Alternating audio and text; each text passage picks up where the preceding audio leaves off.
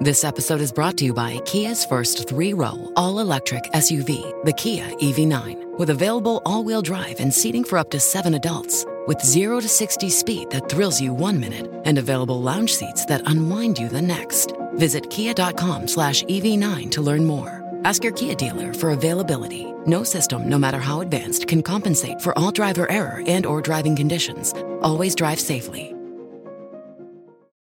Well, top of the morning, everyone, and happy St. Patrick's Day. However you celebrate... Happy St. Patrick's Day, everybody! You know, if you have a Guinness, then put it up to your friends and have some cold cannons and some black stew. Slay to you, Intel has officially unveiled their Rocket Lake 11th Gen desktop processors, ranging from the 8-core i5-11400T to the 8-core i9-11900K. And if you're thinking, that's only a 2-core difference, Madison. You think I don't know that? Don't interrupt me.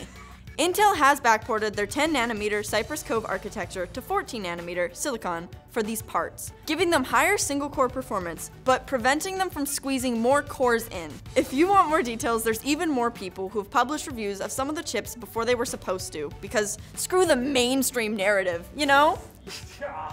Who needs it? Intel's certainly trying to make their own narrative by hiring successful actor Justin Long, aka the Mac guy from those old Mac vs. PC commercials, as just like a real person being paid to do a real comparison between Intel-powered Windows laptops and MacBooks. After Apple switched from using Intel processors to using their own in-house chips. I mean, sure, you could call it a petty and desperate move, because it is. You could have at least hired John Hodgman too. Come on. He's hilarious. You know John Hodgman? No. The Hodgman. Hodgepodge. He's got a great podcast. He's got a podcast. Does he? Yeah. AMD's Radeon RX 6700 XT officially launches tomorrow, but today reviews for the graphics card went live, including Anthony's over on the Linus Tech Tips channel. Oh, I love him. He's the best.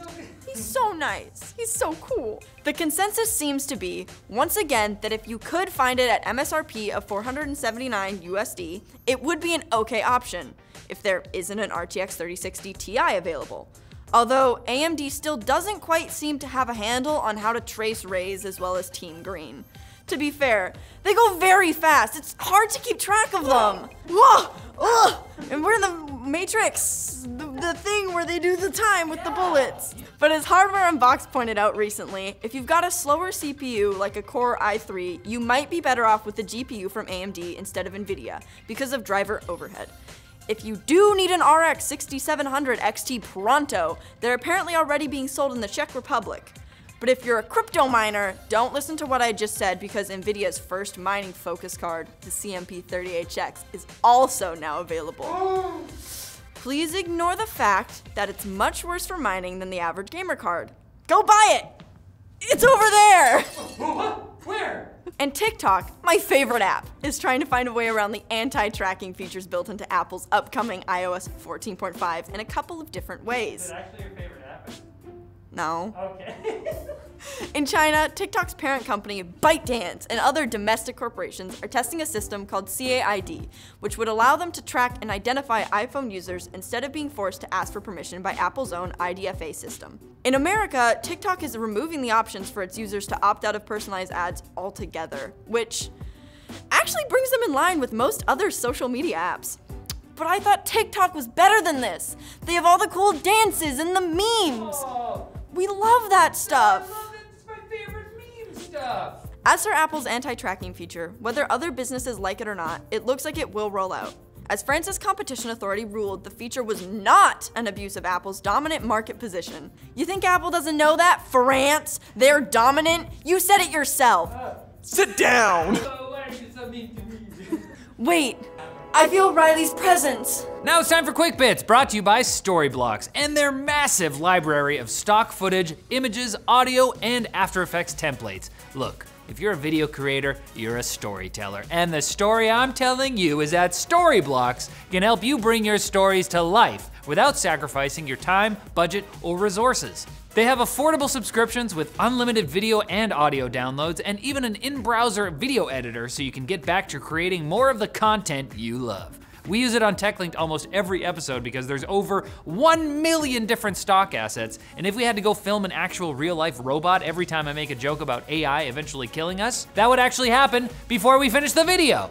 Stop AI from killing us. Check out Storyblocks today at storyblocks.com/techlinked or at the link below. If you don't check out Storyblocks today, a robot is going to murder me tonight. Help! Quick Bits, they taste just as good as soup with a little seasoning. Google is reducing its Play Store commission fee from 30% to 15% for the first $1 million a developer makes each year. The move comes after Apple announced a similar policy in November, but only for developers that make less than $1 million per year. Google's policy applies to every developer. After hearing the news, Epic Games reportedly dropped all their lawsuits against Apple and Google because this change is enough for them. JK, they didn't. They're still mad. Stay mad. Stay mad, bros. Xbox head Phil Spencer said Microsoft wasn't interested in making an Xbox VR headset. But if that's true, then what the heck is going on with this screenshot of an Xbox UI taken by IGN Italy that says the VR headset needs to be updated? In Italian. Mamma mia! You cannot put the head on the head. The head is set and need to go on the pasta.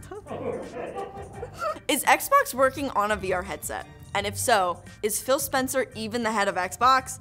How can a box have a head? Let me know in the comments. Huawei's been hit pretty hard by China's trade war with the US, so the company has resorted to patent trolling. Huawei will charge smartphone companies for the use of its patented 5G technology because it's gotta make money somewhere. Wait, were they not charging for it before? Aw, Huawei. We should be friends with them again. That was weird to read. Star Citizen, the highest funded crowdfunding game project of all time, has just crossed the $350 million mark, with 2020 being its most funded year ever. Oh man, they've got tons of money now. That's probably enough to get the game out this year, right? Wow. I hope so. We'll be playing it for Christmas.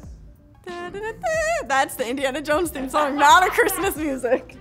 And it was only a matter of time before brands hopped on the NFT wagon. Toilet paper company Charmin is selling NFTs of artwork, if you could call it that, depicting fancy toilet paper rolls. Proceeds from its NFT sales are going to the Direct Relief charity. But still, I did not expect NFTs to jump the shark this early. Hey, that's blockchain, baby. Hey, that's showbiz.